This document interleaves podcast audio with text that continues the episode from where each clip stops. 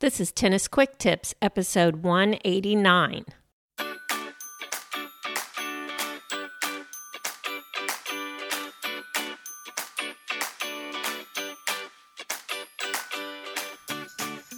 Hey, it's Kim from TennisFixation.com. I'm your host for the Tennis Quick Tips podcast.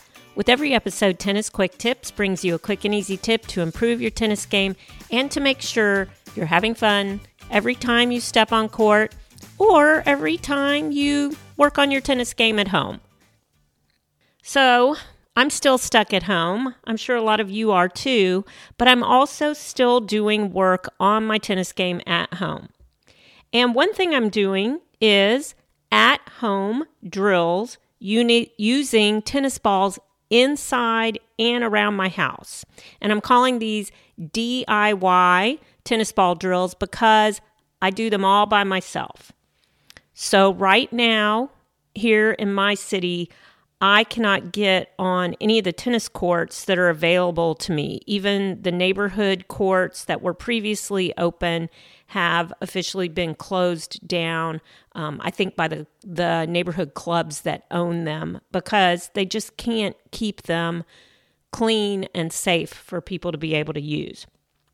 So I am really relying on these DIY tennis ball drills to keep me sharp and focused. And I'm doing them by myself uh, because nobody in my house wants to do tennis stuff with me. So, anyways, I wanted to let you know what I'm doing because you might want to do stuff like this at home too. When I do these drills, I am actually using low compression red and orange tennis balls. I know I have previously talked about these. I have them uh, in my stash of tennis stuff. The red tennis balls and the orange tennis balls, these are used for junior players usually, but they're really good to use for practice. The red balls are 25% of the compression of a regular yellow tennis ball, and the orange balls are 50% of the compression. So they move slower, they don't bounce as high, and that means they give you more time to set up to do things. You might be able to get these balls right now if you don't already own them. Uh, you might be able to order them online, although they're clearly not essential things. And I know a lot of online retailers are not selling these types of things for rapid delivery right now.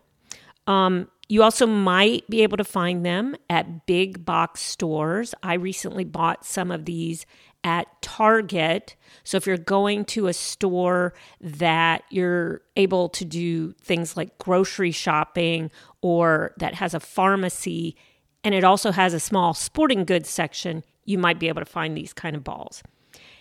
Anyways, you can do these drills I'm talking about with regular tennis balls, especially if you have some old tennis balls that aren't quite as bouncy. That might be a good choice and a way to use those. But any regular tennis ball will work too. I just like these low compression balls because, like I said, they're less bouncy and it gives me a little more time.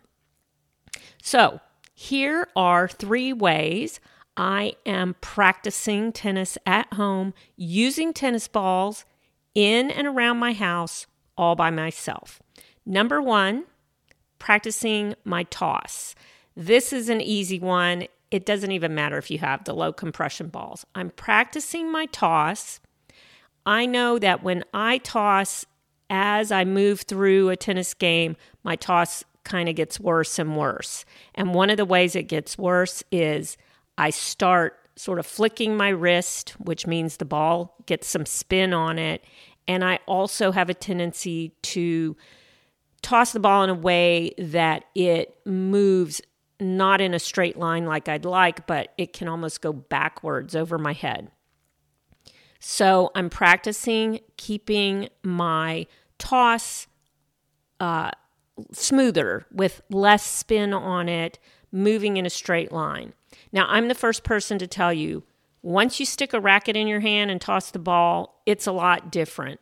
But just practicing the toss, nothing else, no racket swing, nothing like that, is a great way to work on this feeling of controlling the ball, controlling your toss. So that's one thing I'm doing. There's tennis balls in several areas of the house because that's easy to just do on the fly. Number two, another drill I'm doing is bouncing the ball with my racket.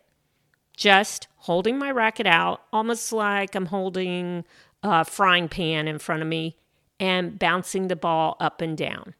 Doesn't have to be very high, but it's a good way to work on wrist strength and also, again, controlling the ball, practicing keeping it in the sweet spot, and also flipping the racket and going back and forth between a forehand bounce and a backhand bounce. I used to do this when I taught kids a lot. It takes some eye hand coordination. It seems like it's so easy and simple. What can it possibly do to help me? But you'd be surprised. It does help you with that movement in your wrist, doing it quicker and quicker, and getting some control over the ball. And finally, number three, the other thing I'm doing is hitting against my garage out on my driveway. Um, this is just kind of fun. And those low compression balls mean the ball is coming back to me with a lower bounce at a slower speed. So I actually have more time to move around and work on different shots. Me personally, when I use a regular yellow ball that has a lot of bounce to it, that's a good ball, I pretty much am hitting forehands and moving quickly to get to those. So I like these low compression balls when I'm hitting against the garage because they give me a little more time and allow me to work on other shots, not just my forehand. Well, that's it for my tip. Listen, I want to make sure that you know about something else you can be doing at home to improve your tennis game, and that is Tennis Summit 2020. It starts on Monday, April 20, 2020. So it's right around the corner if you're listening to this when it comes out. Uh, it's put on by my friend Mehrban Iranshad, who I just interviewed recently. And it is an at home, online tennis instruction event.